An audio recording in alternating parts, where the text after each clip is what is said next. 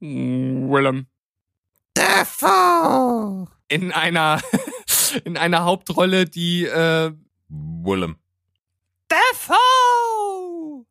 Also man kann ja eigentlich sagen, Filme mit Willem Defoe. sind ja, sind ja eigentlich immer eine Bank. Hallo. Hier ist Berg. Und hier ist Steven. Herzlich willkommen. Zu Steven Spoilberg.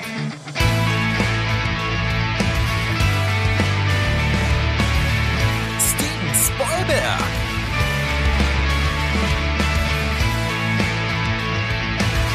Steven Spoilberg. Dein Podcast. Steven Spoilberg. Steven Spoilberg. The forest whispers my name. Ja, war das denn? Das, das, das war Danny Filth von, von Cradle of Filth. Mit, Ach, guck an. mit The Forest Whispers by My Name. Ich dachte, ich fall einfach mal direkt mit der Haus ins Tür What? What? What? und schrei sozusagen das Thema der heutigen Folge unseren Zuhörern direkt äh, mit, mit Black Metal Scream, naja, so richtig was, das zwar nicht, aber direkt ins Gesicht. Ja, gute Idee, hat mich auch sofort gecatcht. Ich war völlig perplex, wusste nicht, was mit mir geschieht. Ich habe mich dann nämlich gefragt, ich glaube, ich stehe im Wald. Auch das nicht schlecht. fände ich auch einen ganz guten Titel. Wir sind wieder bei einer Folge von Die 10. Endlich wieder. Es ist zurück. Wir haben uns wieder hingesetzt, haben eine Liste von 10 Filmen herausgesucht. Wir haben deutlich mehr natürlich, aber wir versuchen euch mal 10 Beispiele zu nennen von Filmen, die im Wald spielen. Ja, das ist auf jeden Fall ein total interessantes Setting. Und bei unserer Recherche ist uns aufgefallen, es gibt ganz schön viele Filme, die im Wald spielen. Auch so viele, die man gar nicht mehr so direkt auf dem Schirm hatte. Natürlich auch einige, die nicht die ganze Zeit im Wald spielen, aber den größten Teil im Wald spielen. Da liegt es natürlich an uns selbst dann zu bewerten, ob das für die Liste ausreicht oder nicht. Was ich direkt vorweg schießen kann, ihr werdet bei mir bestimmt den ein oder anderen Klassiker vermissen, weil ich ihn einfach nicht gesehen habe. Und ich weiß, dass du wahrscheinlich immer noch nicht Apocalypse Now gesehen hast. Das wäre natürlich äh, ein Film, der hier durchaus in die Liste passen würde. Wohl richtig, aber da ist es natürlich eher Dschungel, ne? Ja, also gut, aber Ja, Es zählt natürlich als Wald, sicher. Klar, wenn wir Europäer natürlich hier zu Lande von Wald sprechen, dann hat man natürlich immer so diesen typischen Laub- oder Kiefernwald vor Augen, der äh, deutscher nicht sein könnte an dieser Stelle.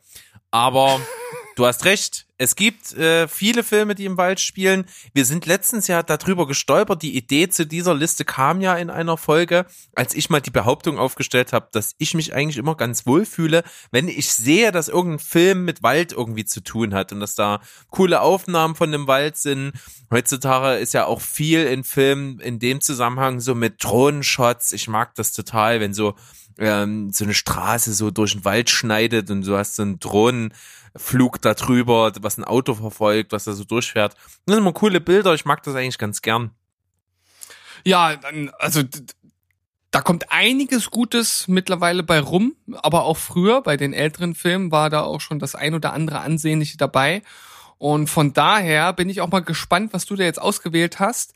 Denn ich kann mir vorstellen, dass das durchaus etwas differiert von dem, was ich mir so ausgesucht habe. Und wie ich ja eben schon ein bisschen angedeutet habe, bei mir habe ich natürlich den Dschungel durchaus mit in den Wald einkategorisiert, wobei die meisten Filme von mir auch in einem typischen deutschen Wald spielen. Also nicht hier in Deutschland, aber eher so diese Art von Wald, den wir halt hier haben. Genau, typischer, klassischer Mischwald. Mischwald. Man. Hat man in Sachkunde früher mal gelernt, dass das so heißt. So, ähm, ja, Kriterium für mich war an der Stelle tatsächlich immer, dass ich mich gefragt habe, wenn man das Setting Wald aus diesem Film den ich dann genommen habe, rauslassen würde, würde es noch Sinn ergeben. Und wenn ich diese Frage mit Nein beantworten kann, konnte, dann ist er bei mir auf der Liste gelandet. Das war so ein bisschen das grobe Raster, woran ich mich langgezogen habe. Das ist interessant. Ich habe mal ganz schnell meine Filme nach dem gleichen Kriterium gecheckt und kann überall einen Haken hintermachen. Super. Dann sind wir da schon mal gelevelt. Und ich würde sagen, du erzählst uns mal, was dich so bewogen hat zu den Filmen und vor allen Dingen zu Platz Nummer 5, den du jetzt bringst. Ja, ich fange mit einem Film an, der, wenn man jetzt mal ganz streng und vielleicht auch wieder in Bezug nimmt auf unsere letzte Folge, dort objektive Maßstäbe ansetzt, vielleicht nicht bei den meisten auch in dieser Liste auftauchen würde. Ich persönlich hatte mich damals sehr auf den Film gefreut und fand ihn auch wirklich richtig, richtig gut, richtig unterhaltsam. Zwar auch ein bisschen pathetisch an der einen oder anderen Stelle, man äh, bedenke nur die, die Endszene und ähm, ihr werdet es gleich, sofern ihr den Film gesehen habt, dann auch direkt einschätzen können. Äh, und zwar rede ich von The Grey unter Wölfen. Ui, damit hast du mir schon einen weggenommen tatsächlich. Ach, echt? Ja. Damit habe ich überhaupt gar nicht gerechnet. Siehste, aber das war damals eine Empfehlung von dir an mich und ich habe mich da irgendwie wieder erinnert gefühlt gerade und ich habe den bei mir hätte ich den jetzt draufgenommen, vor allen Dingen wegen des Aspekts, der bei Filmen im Wald oft auch mit äh, schwingt und zwar dieser Überlebensaspekt. Ja, der steht natürlich hier absolut im Vordergrund, weil letzten Endes geht es ja darum, dass Liam Neeson hier als eine Art Aufpasser, äh, Sheriff, ähm, ein paar, ich sag mal, Leute, die von der Gesellschaft abgehängt wurden und dementsprechend an einem äh, an, auf einer Ölplattform in Alaska gearbeitet haben, um sich wieder zu rehabilitieren. Von dort sollen sie wieder weggeflogen werden und er ist halt als Aufpasser dabei. Das Flugzeug stürzt ab in einem ja schneebedeckten Waldgebiet in Alaska und nicht nur, dass sie dort äh, einfach nur überleben müssen, nein, sie müssen sich auch noch einem Rudel besonders großer und mächtiger Wölfe zur Wehr setzen. Genau. Und das finde ich auch total packend gemacht. Ich finde diesen Survival-Aspekt sehr gelungen in dem Film. Ist schon eine ganze Weile her, dass ich ihn gesehen habe, aber es ist noch sehr präsent und man muss wirklich sagen, diese schneebedeckten Wälder sind das bestimmende Bild in diesem Film. Du hast also wirklich ständig diese Kälte präsent, du hast die gleichen Farbtöne, es ist eigentlich im Grunde genommen alles nur grau und weiß in dem Film und die Dynamik in der Gruppe ist natürlich eine ganz besondere, vor allen Dingen, wenn die mit wenig Licht dann durch diese äh, ja völlig zugeschneite Einöde stapfen und dann vor allen Dingen bei nachts dann halt äh, immer mal vielleicht auch einer verschwindet, weil er eben vom Wolf gerissen wird. Das ist eine coole Stimmung, die da entsteht.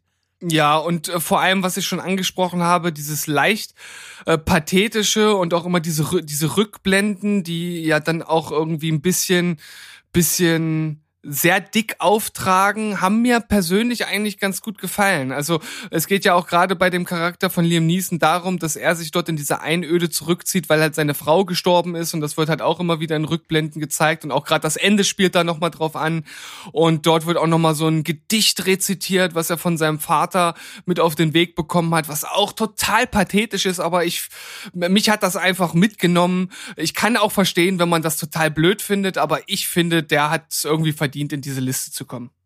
Genau, ein richtig schöner, packender, äh, abenteuerlicher Survival-Film. Kann man sich durchaus mal angucken, ist auch mal was anderes dadurch, dass dieses Schneesetting da halt eben sehr präsent ist. Genau.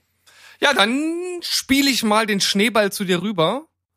Genau, ich fange ihn auf und tausche gleich The Grey aus und nehme einen Film, den ich erst wieder runtergenommen habe, weil ich den wahrscheinlich mal in einer anderen Liste verwenden will. Das werde ich vielleicht dann trotzdem tun. Und zwar ist es ein relativ junger Vertreter der Filmwelt, der mir wieder ein kleines Puzzleteil in Richtung einer äh, neu wachsenden Vorliebe für neue Horrorfilme bietet. Und zwar habe ich hier The Hole in the Ground Mhm. Ich habe mhm. über diesen Film schon mal gesprochen und gerade wenn ich das nochmal aufgreife mit diesen Drohnenshots im Wald, die oft so am Anfang von Filmen verwendet werden, gibt es hier einen unglaublich guten und zwar ist die Grundhandlung des Films ja, dass eine alleinerziehende Mutter nach gescheiterter Beziehung eben wegzieht und mit ihrem Jungen halt in den Wald zieht, in so eine kleine Ortschaft. Und äh, man sieht am Anfang, wie das Auto dann in diesen Wald reinfährt und die Kamera verfolgt das erst aus der Vogelperspektive und dann bleibt sie stehen und verfolgt das Auto einfach nur weiter.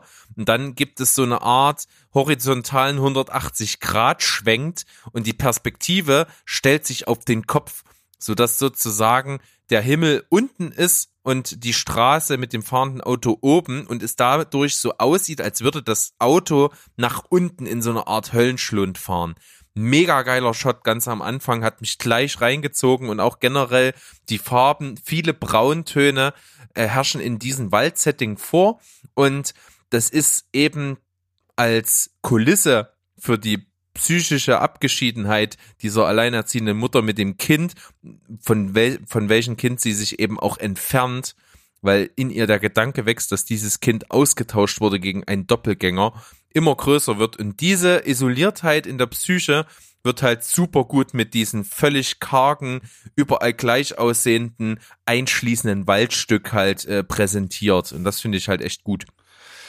Also wieder total spannend, dass du jetzt äh, hier einen Film, zwar auch ein bisschen notgedrungen, weil ich hier The Grey weggeschnappt habe, aber hier mit einem Film kommst, äh, mit dem ich überhaupt nicht gerechnet habe. Also ich hatte ja schon mitbekommen, dass der Film gar nicht so schlecht sein soll. Der ist so ein bisschen an mir vorbeigegangen. Und wenn mich nicht alles täuscht, ist er immer auch noch zu sehen aktuell, oder? Auf Amazon. Ja, ja, ja, müsste so sein. Richtig. Kann ich nur empfehlen, hat mir sehr gut gefallen. Schauspielerisch hat er mir gut gefallen. Das Setting ist super. Also gerade dieses Waldsetting fängt mich da total ein. Und ich finde eben, dass es da funktioniert als eine Art naturelle Manifestation so von diesem psychischen Zustand einfach der äh, Figur. Das äh, funktioniert super gut und dann gibt es natürlich auch noch das titelgebende Hole in the Ground, also mitten in diesem Waldstück ist ein riesengroßer Erdkrater. Okay. Der der also äh, schon für eine Art Abgrund der Seele steht, der dann später im Verlauf des Films dann auch nochmal eine entscheidende Rolle spielt und zu sehr, sehr symbolischen, allegorischen Bildern dann irgendwie verwendet wird. Das ist nicht jedermanns Sache bestimmt. Mich hat das richtig gut gecatcht. Also das ist ein Film, den kann ich durchaus empfehlen. Ist ein bisschen noch so ein Geheimtipp und hat eine ganz coole Atmosphäre. Und wie gesagt, der Einsatz des Waldes ist hier essentiell. Ja, du hast ja gesagt, dein Kriterium ohne Wald würde das wahrscheinlich nicht funktionieren. Dementsprechend hört sich das an wie ein gerechtfertigter fünfter Platz. So sieht's aus. Und zu dir. Zu mir. Ich habe einen Film, äh, also den hast du mit Sicherheit nicht auf dem Schirm, weil das ist so ein richtiger Actionreißer. Es ist ein Klassiker aus dem Jahre 1987, der mittlerweile auch viele Nachzügler gefunden hat und auch ein Crossover mit einem anderen Science-Fiction-Film ähm, produziert hat. Und ich spreche natürlich von, von Predator. Von Predator. Arnie als Alan Dutch Schäfer im Südafri nee, südamerikanischen Dschungel auf einer Befreiungsmission. Es sollen drei Politiker die von Rebellen verschleppt worden sind, befreit werden. Und äh, schon direkt, als sie ankommen, merken sie, ah, irgendwas stimmt hier nicht. Und äh, spätestens, als sie dann auf aufgespießte Köpfe äh, treffen, wissen sie, okay, hier läuft etwas ganz und gar nicht richtig. Und äh, dann gibt es natürlich die Konfrontation mit dem Predator und nach und nach dezimiert sich seine Truppe, bis er am Ende allein ähm, eins gegen eins gegen ihn kämpft. Und also ich finde wirklich, das ist, das ist ein absoluter Action-Klassiker. Das ist auch, finde ich, einer der besten Actionfilme von, von Arnie, der immer so ein bisschen unter ferner Liefen läuft, weil er natürlich auch Terminator gedreht hat. Und ähm, aber einfach großartig, hat natürlich damals auch einen extremen Brutalitätsgrad gehabt. Ist auch wieder ganz interessant, FSK damals, ich bin mir ziemlich sicher, ich konnte das jetzt nicht nochmal verifizieren, aber ich bin mir hundertprozentig sicher, dass er damals ab 18 war. Mittlerweile ist der Film ab 16. Also ich weiß nicht mehr, ich, ich weiß einfach nicht mehr, wie gewaltvoll ein Film noch sein muss, um das 18er Rating zu bekommen. Aber äh, wenn hier irgendwie der Predator mit äh, einem Kopf und einer Wirbelsäule dran irgendwo steht, dann reicht das halt nicht mehr aus für ein 18er Rating. Ähm, ja, also viele Action-Szenen, viele gute Action-Szenen, viel äh, Brutalität, die aber halt auch zu dem Setting passt. Und äh, Ani in Bestform. Ja, und soll ich dir mal sagen, ich habe den Film nie gesehen. Ich glaube, das wusste ich. ja, hättest du dir wahrscheinlich auch denken können, wenn ja. du es nicht gewusst hättest. Ähm, weiß ich nicht, ob ich mir den mal angucke, aber ich kenne ihn natürlich. Es gibt viele Anleihen in anderen Filmen, die darauf anspielen. Und bis heute ist natürlich auch das Predator-Genre immer noch präsent. Äh, bis vor kurzem, du hattest in der Review äh, Predator Upgrade, hast du, glaube ich, mal irgendwo ja, genau. dabei. Ähm, das ist also immer noch äh, eine Nummer. Auch im Videospielbereich ist ja jetzt ein Videospiel rausgekommen. In jüngster Vergangenheit, ich glaube erst letztes Jahr sogar, ein Predator-Spiel, wo man entweder ja eben die, die, die Arnie-Fraktion oder eben den Predator selbst spielen kann. Ähm, das ist natürlich auch eine interessante Sache, sich von der Warte her daran zu tasten. Und äh, der Film hat uns ja, wenn er uns was gebracht hat, dann solche denkwürdigen Zitate wie If it bleeds, we can kill it oder Get to the chopper. Ja, also großartig. Ich, ich, äh, ich liebe den Film und ich finde, der funktioniert auch heute tatsächlich äh, noch extrem gut. Das kann ich mir gut vorstellen. Und ich nehme das jetzt einfach mal für meinen vierten Platz. Ich greife nämlich einfach mal dieses Setting auf und auch ein, äh, wie soll man sagen, eine Ikone des Actionfilms. Allerdings befinde, befinde ich mich fünf Jahre zuvor in 1982 und zwar First Blood, der erste Rambo-Film. Sehr schön. Sylvester Stallone. Ha hatte ich auch auf meiner Liste und hab ihn nicht mit reingenommen. Ja. Das hat auch dann super funktioniert. Wie gesagt, knüpft total an deine äh, Geschichte an. Es geht im Prinzip darum, wer Rambo nicht kennt, der erste Teil ist nicht das, was man äh, da vielleicht äh, vermuten mag, wenn man den Namen Rambo hört, sondern es ist halt wirklich ein ziemlich dichtes Drama. Es geht um den Kriegsheimkehrer John J. Rambo, der aus dem Vietnamkrieg zurückkommt und dann dort ähm, relativ ziellos dort äh, über die Landstraße in eine kleine Ortschaft läuft und vom Sheriff dort als Landstreicher im Prinzip äh, getriezt wird und erst freundlich und später dann halt sehr nachdrücklich dazu aufgefordert wird, sich im Grunde genommen einfach zu verpissen. Sie wollen solche Penner nicht in der Stadt haben, die als Landstreicher dort durch die Gegend malochen. Und äh, das führt dann zu einer starken Eskalation. Er bricht aus dem Polizeigewahrsam aus und flüchtet in den Wald. Und dann spielt im Prinzip zwei Drittel des Films nur im Wald in einer Guerillakriegsähnlichen Situation. Rambo, der natürlich ein absoluter Profi ist, nimmt dann die nach ihm suchenden Polizeieinheiten dort einen nach dem anderen auseinander. Das ist ganz schön hart. Das geht auch ziemlich nah, das ist gut inszeniert, diese ständige ähm, Präsenz des Waldes und wie Rambo ihn dazu nutzt, um sich zu tarnen, um versteckte Manöver eben zu fahren, um wirklich einen nach den anderen ganz effizient auszuschalten, ist halt ähm, nicht oft gesehen im Film, ist halt richtig cool, hat mir damals äh, sehr, sehr gut gefallen, kann man sich heute auch immer noch richtig gut angucken. Also haben wir jetzt im Doppelpakt Arnie und Sly, das passt doch. Ich denke schon, ja. Also da haben wir doch die volle 80er Jahre Actionfilm-Power. Auf jeden Fall. Und äh, Rambo ganz zu Recht hier auf der Liste. Und wie du schon gesagt hast, nicht das, was man von Rambo im Grunde genommen jetzt noch so als Überbleibsel kennt, sondern wirklich ein äh, starker, starker Film mit einem unglaublich guten äh, Sylvester Stallone. So sieht's aus. Dann sind wir ja jetzt schon fast bei der Halbzeit angekommen und ich mache weiter mit einem mit einem Low-Budget-Klassiker. Ich hoffe, dass ich dir nicht wieder einen Film wegschnappe. Mhm. Oder? Ich glaube nicht. Ich glaube glaub nicht. nicht. Nein, ich habe keinen Low-Budget-Film hier. Okay, na, äh, ich äh, spreche natürlich vom Blair Witch Project. Ah, ja. Ist der, natürlich eigentlich ein Film, der in dieser Liste nicht fehlen darf. Ja, also ich habe auch gedacht, äh, ich, ich hätte äh, vermutet, dass du ihn vielleicht auch hast, aber ich habe äh, ihn jetzt mit reingenommen, weil ich damit geliebäugelt habe, dass du dann doch äh, noch einen äh, noch exquisiteren Geschmack hast mit noch ein paar ausgefalleneren Sachen. Aber ich finde, der gehört hier rein, weil er natürlich äh, ja im Grunde genommen wirklich nur komplett im Wald spielt und äh, schon auch ein sehr besonderer Film ist, weil er ja diese diese Handkamera oder oder Home Home Videokamera Film äh, Optik im Grunde genommen etabliert hat und mit einem äh, absolut minimalen Budget das Maximale rausgeholt hat.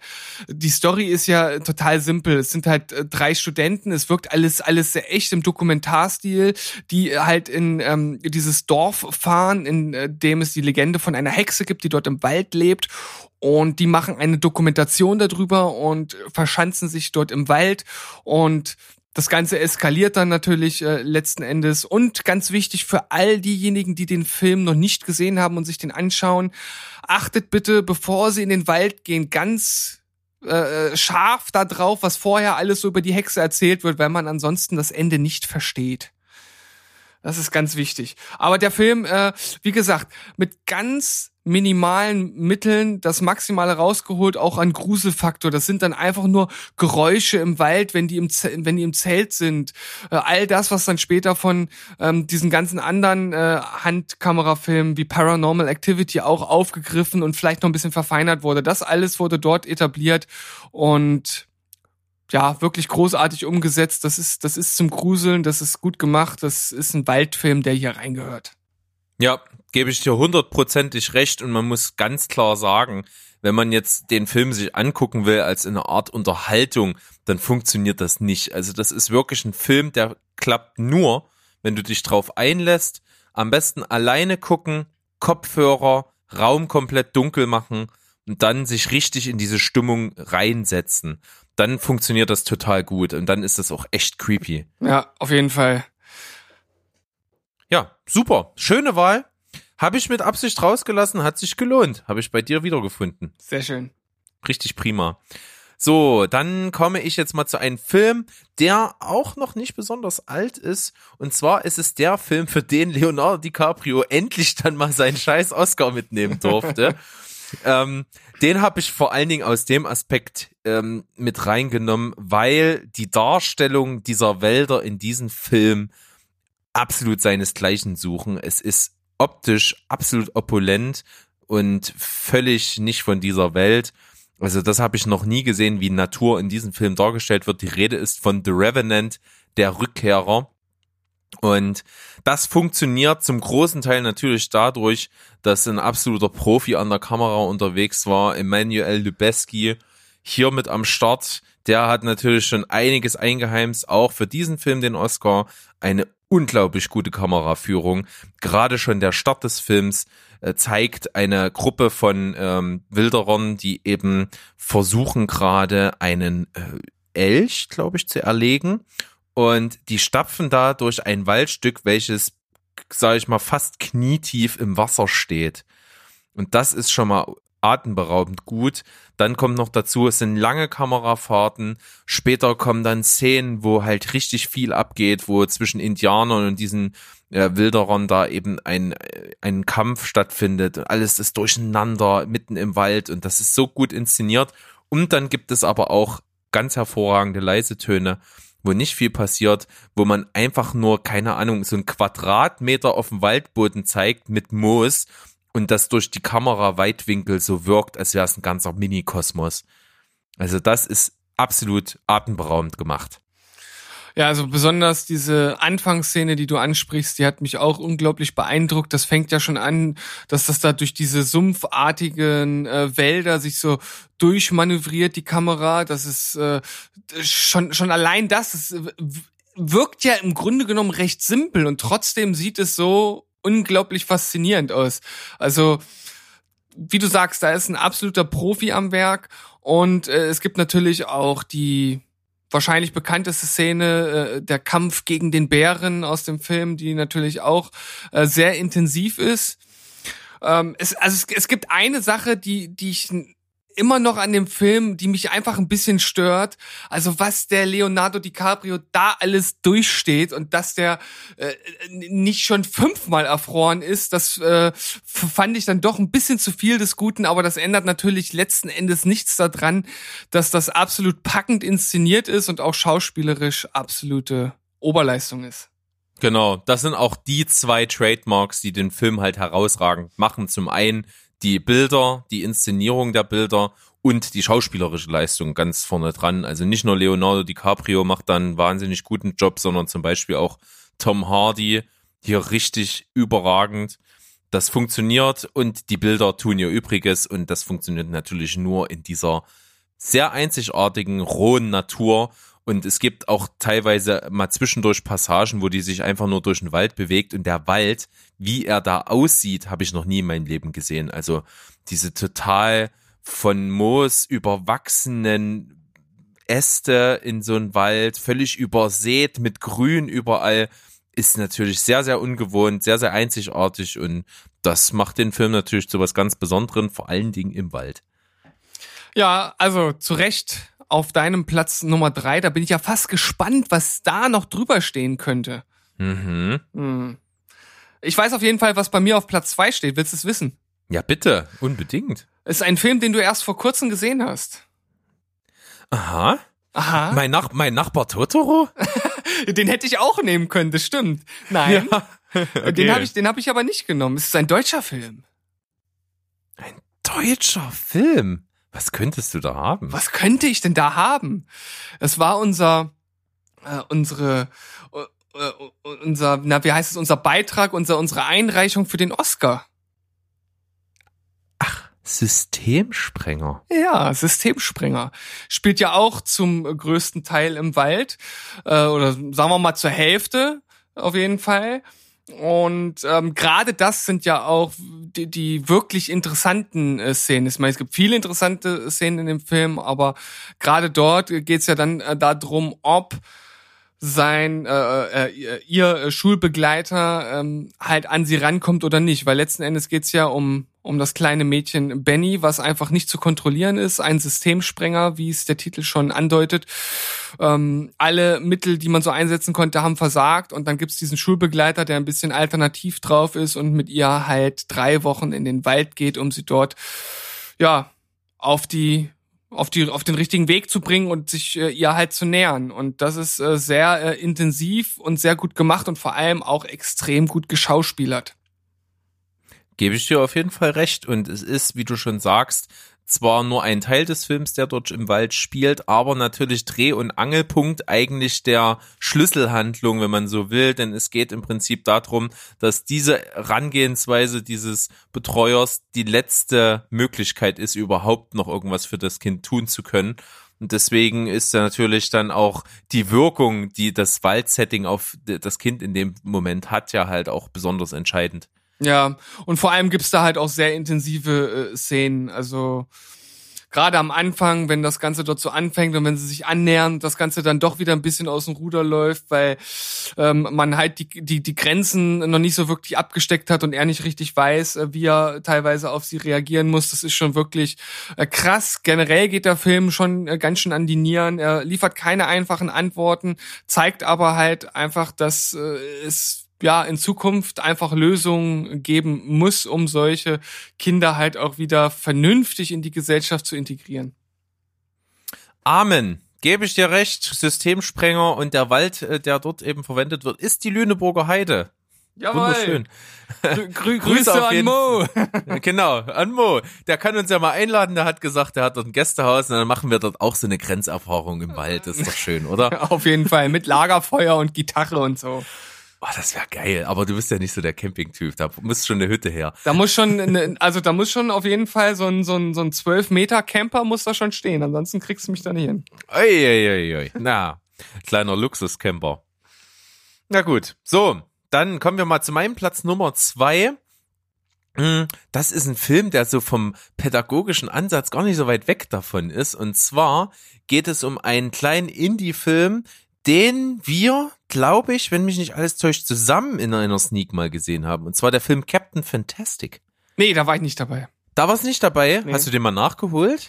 Nee, aber du hattest mir damals davon erzählt. Der ist doch äh, mit äh, hier dem. Mit, mit Vigo Mortensen genau, in der genau. Hauptrolle. Genau. Ja. Sehr, sehr gut. Ein, wirklich einer der mit unterschätztesten Schauspieler, muss man sagen. Spielt wenig Rollen, viel Indie-Filme, sehr, sehr charakterstark. Ist wirklich, wirklich gut kann man sich immer wieder angucken, finde ich wahnsinnig beeindruckend und mitreißend, wie er schauspielert. Und in diesem Film geht es im Grunde genommen darum, dass er der Vater einer insgesamt achtköpfigen Familie ist, also neben ihm und seiner Frau noch sechs Kinder. Und diese Familie hat den Ausstieg gewagt. Also sie sind wirklich Aussteiger, die im Wald leben. Und äh, das Setting ist natürlich auch nicht von ungefähr gewählt, weil es sind äußerst gebildete Leute, die hochintelligent sind, ihre Kinder selber unterrichten und als Selbstversorger völlig naturverbunden, abseits von äh, Zivilisation dort leben und äh, es wirklich schaffen, dort sowohl Nahrung, Unterkunft als auch eben Lernen mit äh, in ihrem Leben stattfinden zu lassen. Die Kinder sind für ihr Alter unglaublich weit äh, durch die Erziehung und durch das Lehren des äh, Vaters. Und das ist ein total interessanter Ansatz, ist wirklich ein guter, auch unterhaltsamer Einblick in so eine Welt von so einer Aussteigerfamilie. Und das Ganze wird in dem Film so aufgezogen, dass die Mutter eben sehr schwer krank wird, eben den Wald verlassen muss, weil sie sonst äh, nicht ausreichend versorgt werden kann und dann eben in einem Krankenhaus eben versorgt wird. Und äh, der Vater versucht trotzdem noch, das irgendwie so zusammenzuhalten, dass die Familie trotzdem noch im Wald bleibt, aber es muss einfach sein, dass man sich eben jetzt aus dem Wald rausbewegt, sich um die Mutter noch kümmert in ihrer verbleibenden Zeit und dann eben versucht eben anzukommen. Und da liegt nämlich der Hase im Pfeffer sozusagen, weil die Kinder zwar hochintelligent sind, aber im sozialen Umgang mit Gleichaltrigen völlig hinten dran. Also die sind halt einfach soziologisch absolut seltsam unterwegs, finden sich nur schwer zurecht und der Vater muss sich langsam eingestehen, dass dieses Leben, was er für die, für sie und für die Familie gewählt hat, einfach wahrscheinlich auch nicht 100% das ist, was jeden weiterbringt. Und das mhm. ist ein sehr, sehr leiser Film, schöner Indie-Film, äh, hat starke Bilder, zeigt halt viel das Leben einfach im Wald mit im Einklang mit der Natur. Und das macht großen Spaß. Ja, das klingt auf jeden Fall äh, super interessant und ich kann mir da auch Vigo Mortensen total gut vorstellen in der Rolle. Und dass das Ganze dann natürlich zu Problemen führt, wenn die Kinder im Grunde genommen nie wirklich in der Gesellschaft gelebt haben. Und dann, äh, ja, kommt wahrscheinlich das raus, was in dem Film gut gezeigt wird. Ja, absolut. Kleiner Geheimtipp, kennen bestimmt nicht viele den Film. Sind auch ja. viele wahrscheinlich abgeschreckt schon allein durch den Titel. Man erwartet dann irgendwie was ganz anderes. Ja, ein Superheldenfilm. Ja, eben. Was es überhaupt nicht ist. Ja. Ich äh, schau gerade mal, ist der irgendwo zu sehen? Nee, gerade nicht. Schade. Nee, aktuell glaube ich leider nein. Ähm, schade. Computer, ja. Computer sagt nein. Hm. okay, ähm, Platz eins, wa? So sieht's aus. Wahnsinn. Bei dir. Was, was glaubst du denn, was da sein könnte? Ähm, Antichrist? nee, den habe ich rausgelassen, weil ich fester Überzeugung war, dass du ihn hast. Äh, okay. Nee, den hatten wir ja schon mal in der Liste der verstörendsten Filme. Ich wollte das jetzt nicht nochmal hier durchleben müssen. Ach ich habe ihn aber auch aufgeschrieben. Dann könnte ich mir ersatzweise bei dir vorstellen, The Cabin in the Woods. Habe ich auch auf meiner Liste, aber für Platz eins reicht's nicht. Also ich finde den zwar ah, unterhaltsam okay. und der ist auch wirklich äh, natürlich vom Konzept ganz interessant gemacht, aber für Platz eins reicht es nicht. Ähm, und ich muss auch sagen, ich habe den Film jetzt tatsächlich auch ausgesucht, weil ich ihn erst vor kurzem noch einmal geschaut habe und mir da nochmal bewusst geworden ist, was für ein äh, unglaublich überragend guter Film das ist. Uh.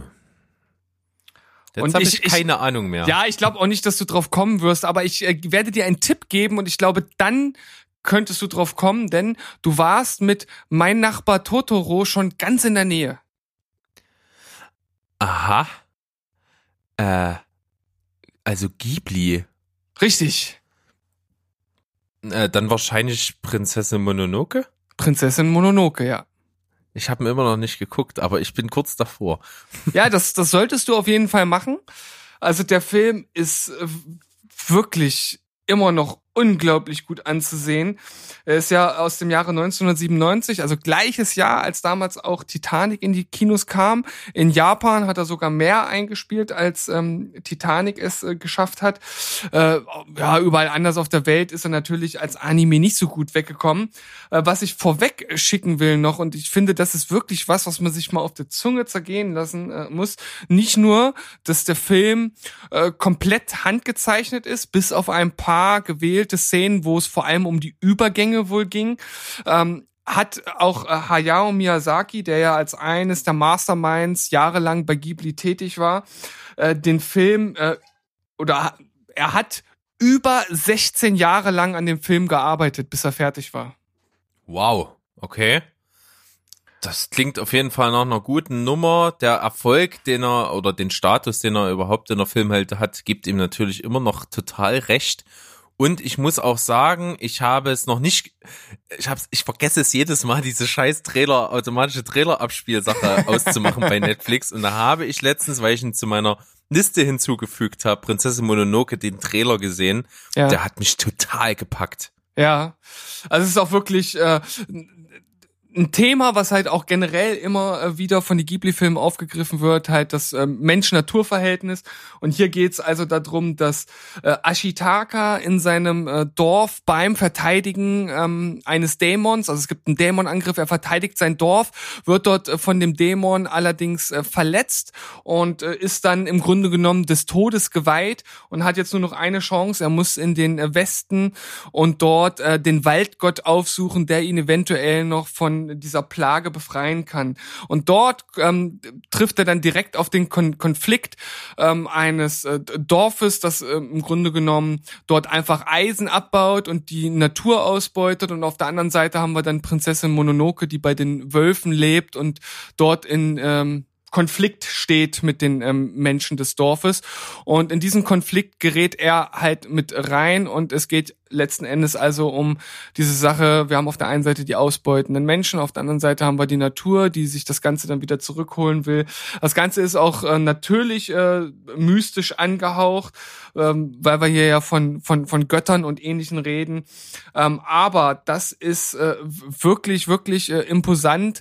Ähm, auch besser als die äh, Ghibli-Filme, die wir bis jetzt gesehen und auch schon besprochen haben, definitiv. Es gibt eine kleine Sache, die äh, dem Film eventuell eventuell ähm, negativ ausgelegt werden könnte. Also er ist wirklich lang, ne? also 137, nee 134 Minuten.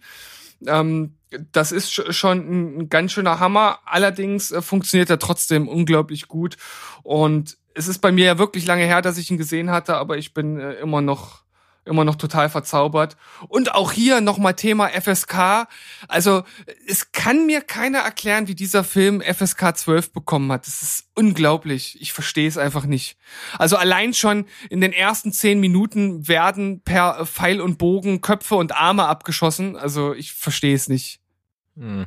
Es ist zwar ein Trickfilm, aber ja, ja, trotzdem, das ist ja reden wir nicht drüber. Wir haben das in der Vergangenheit schon zur Genüge gemacht und äh, es wird nicht mehr logisch.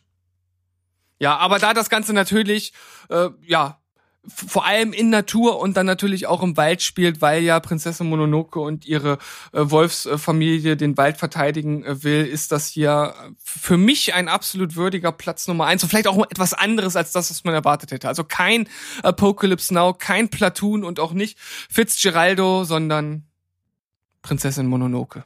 Ja, sehr schöner Platz eins. Das ist auch wieder heute super, von was für einer Vielfalt wir hier leben, was für unterschiedliche Ansatzpunkte wir haben. Das ist eigentlich immer das, was äh, auch äh, unser Wille und unser Wunsch ist bei den die zehn Folgen. Und ich habe jetzt auch auf Platz eins halt was, was irgendwie wahrscheinlich niemand erwarten würde. Das ist einfach ein Film, den mögen viele nicht. In meinem Herzen hat er einen besonderen Platz. Tro Tropic Thunder. Nein, nicht Tropic Thunder. äh, obwohl der auch im Dschungel ja spielt und ganz gut passen könnte. Nein, ich habe hier The Village, das Dorf. Ah, okay. Ja. ja. Äh, ich, ich finde ihn ganz toll. Also der hat mir immer schon gefallen und schon alleine die kleine Anekdote, wie ich den damals überhaupt gesehen habe, ist äh, ganz witzig. Ich wollte mit, zusammen mit einem guten Freund von mir, dem Matze, Gruß, Gruß an dich, Matze, wir wollten ins Kino gehen und der Film war damals ab 16 und nee, Quatsch, nee, Quatsch, nee, der war nicht ab 16. Äh, ich glaube, der war ab, ab, ab zwölf sogar. Nee, doch, der ist ab zwölf, genau. Und wir wollten einen anderen Film gucken im Kino, der ab 16 war. Und ich war, glaube ich, da 15. Äh, kann aber auch sein, dass ein 18er Film war. Auf jeden Fall kamen wir nicht rein und ähm, mussten dann umdisponieren und haben dann zufällig einfach The Village geguckt und ich habe das bis heute nicht bereut. Matze fand den nicht so cool damals, aber mir gefällt er gut. Mir hat er damals schon gefallen. Der gefällt mir auch heute. Ich gucke mir immer noch gerne an. Es ist unglaublich angereichert mit tollen Schauspielern. Joaquin Phoenix ist mit dabei. William Hurt spielt mit. Bryce Dallas Howard spielt eine großartige ähm, Hauptrolle in diesem Film als eine Blinde, die dort in diesem Dorf lebt, die blinde Ivy Walker.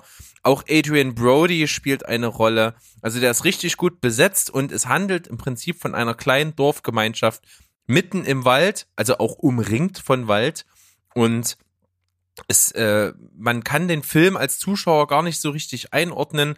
Das wirkt alles so ein bisschen, ja, so, äh, keine Ahnung, so Ende 19., Anfang 20. Jahrhundert. Das ist also nicht im Jetzt, sondern einfach so eine so eine Gemeinschaft, die sehr kirchlich ist, ähm, die wo sich jeder hilft. Es ist auch nicht sehr groß dieses Dorf und es gibt also so ganz ähm, altmodische Ansätze dort und äh, die Menschen dürfen den Ort nicht verlassen, weil sie nicht in den Wald gehen dürfen. Und deswegen funktioniert dieser Film ohne Wald natürlich überhaupt nicht. Das heißt, die sind völlig abgekapselt, völlig isoliert. Ähm, es wird die Legende erzählt, dass in dem Wald eben Monster leben und äh, die Menschen töten, sobald sie diesen betreten. Und wenn sie am Waldrand entlang gehen, müssen sie auch immer gelbe Kleidung tragen, weil das sie schützt und rote Sachen werden immer sofort versteckt im Ort, weil das die Farbe der Monster ist, ist die böse Farbe. Das ist also alles ein bisschen mystisch anmutend, natürlich irgendwie ganz im Stile von M. Night Shyamalan, der den Film gemacht hat. Und mir gefällt das äußerst, äußerst gut. Ja, das ist so ein Film, bei dem bin ich ein bisschen gespalten, weil ich damals von dem Trailer so angefixt war. Und dann letzten Endes war ich äh, doch eher enttäuscht, als dass ich ihn wirklich gut fand. Also direkt nach dem Kinobesuch und jetzt so in der Retrospektive finde ich ihn dann wieder ein bisschen besser.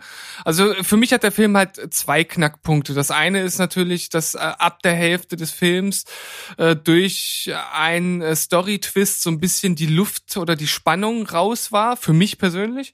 Und natürlich der Twist äh, zum Schluss, der auch für viel Diskussionsstoff äh, sorgte, ob das jetzt äh, ein toller Twist ist oder nicht. Und äh, letzten Endes laufen ja viele M. Night Shyamalan-Filme auf einen Twist hinaus und der muss am Ende funktionieren, damit der Film auch gut ist. Und äh, ich war dann damals so, hä, wie, hä? Ich war echt so, konnte das überhaupt nicht so, so im ersten Moment so, hä? Also, ja, in, in dem Sinne hat er mich dann ja schon irgendwo getroffen, weil das voll unvorbereitet kam. Also ich habe es halt überhaupt nicht gesehen, den Twist. Andere sagen, das war vorhersehbar. Äh, ich weiß nicht, wie du es siehst. Kann ich mich gar nicht mehr dran erinnern, aber ich glaube, der hat mich eiskalt erwischt. Ja, also mich hat er auch eiskalt erwischt, aber dann schon so in dem Sinne, okay, habe ich gar nicht mit gerechnet, aber irgendwie finde ich das total blöd, so im ersten Moment. Hm. Aber jetzt so im Nachhinein fand ich den Twist eigentlich ganz clever.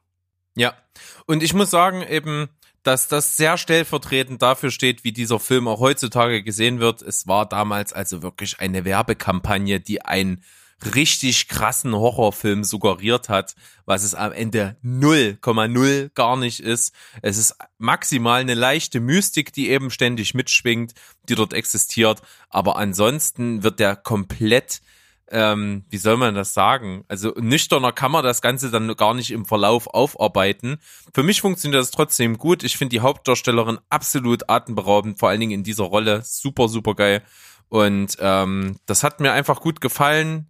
Ich äh, mag auch so diesen, diese Optik und ich finde auch insgesamt dann die Story mit dem Twist sehr gut. Das gefällt mir einfach und deswegen hat der Film einen ganz besonderen Platz in meinem Herzen und deswegen ist er hier bei mir auf Platz eins Und wie gesagt, ohne Wald funktioniert gar nicht. Ja, definitiv. Äh, interessant, wir haben also zwei erste Plätze, die irgendwie wahrscheinlich von keinem da draußen so wirklich erwartet wurden. Vermute ich jetzt mal. Äh, falls doch, äh, könnt ihr uns das natürlich mal zukommen lassen als Kommentar oder natürlich euren ersten Platz oder Top 3. Was denkt ihr denn, die besten Filme, die im Wald spielen? Ja, das würde uns auf jeden Fall interessieren. Haut uns das auf jeden Fall mal in die Kommentare, in Privatnachrichten, in Briefe, in E-Mails. Brieftauben. Ja.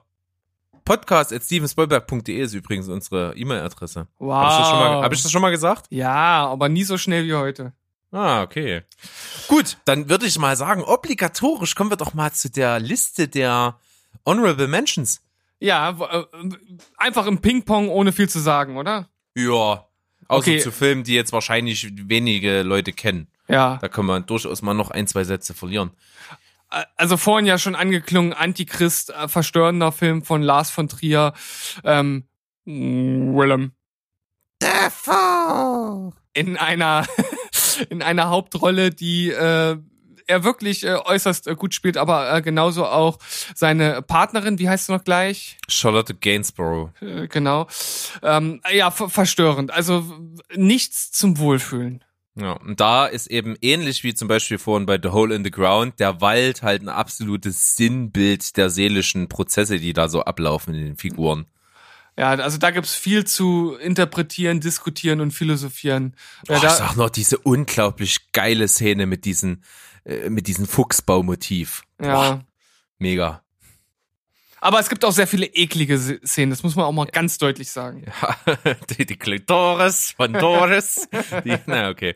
Äh, okay. Lassen wir das. Ja. Gut, dann äh, würde ich auf jeden Fall sagen, wenn wir bei Dschungel sind und ein äh, Film, der auch viel Dschungel spielt, ist Jurassic Park, natürlich. Ja, natürlich, habe ich auch auf meiner Liste. Ja. Äh, hätte ich jetzt sozusagen auch als nächstes genannt. Genauso wie äh, Robin Hood, König der Diebe. Ja, hatte ich auch auf meiner Liste. Ja, das ist natürlich der Sherwood Forest. Und der Neger da hat mitgemacht.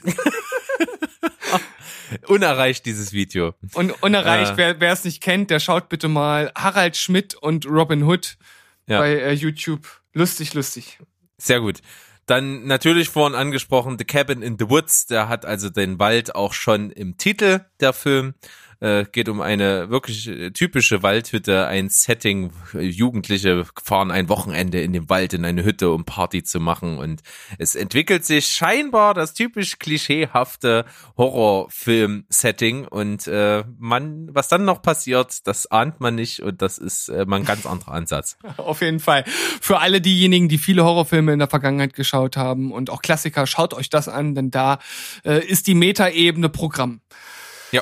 Gut, äh, Pans Labyrinth. Ja, auch, auf jeden Fall. Ähm, sehr, sehr fantasiereich, äh, sehr grotesk in seiner Horrordarstellung, sehr hart Ja. und äh, ein wirklich eigentlich trotzdem wunderschönes modernes Märchen.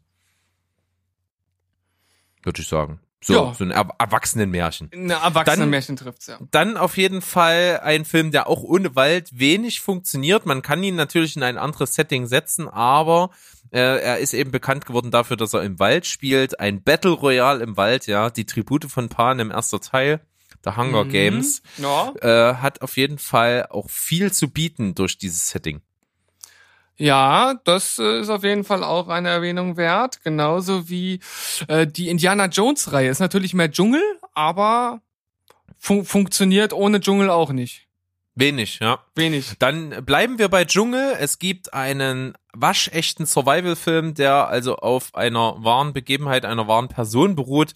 Und zwar der Film Jungle mit Daniel Radcliffe in der Hauptrolle, der hier mal wirklich das waschechte Survival-Setting absolviert. Er ist allein im Dschungel, er muss überleben, er muss in die Zivilisation zurückfinden. Und das ist mal wieder, äh, wie so oft finde ich, eine andere Facette von Daniel Radcliffe, der es wirklich geschafft hat, nach Harry Potter noch viele andere gute Sachen zu machen.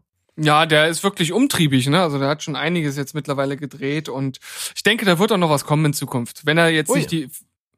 Was? Oh ja, auf Oh ja, jeden Fall. ach so. Er hat Wenn ja er- gerade seinen nächsten Film in Startlöchern ganz Akibo. Ganz Akimbo, ja. Äh, Ist bei den Kritikern leider nicht so gut weggekommen, aber ich fand's äh, sah sehr lustig aus. Auf jeden Fall, gehe ich mit. Ähm, Ich Ja. hab, ich hab noch Tanz der Teufel. okay, habe ich nie gesehen.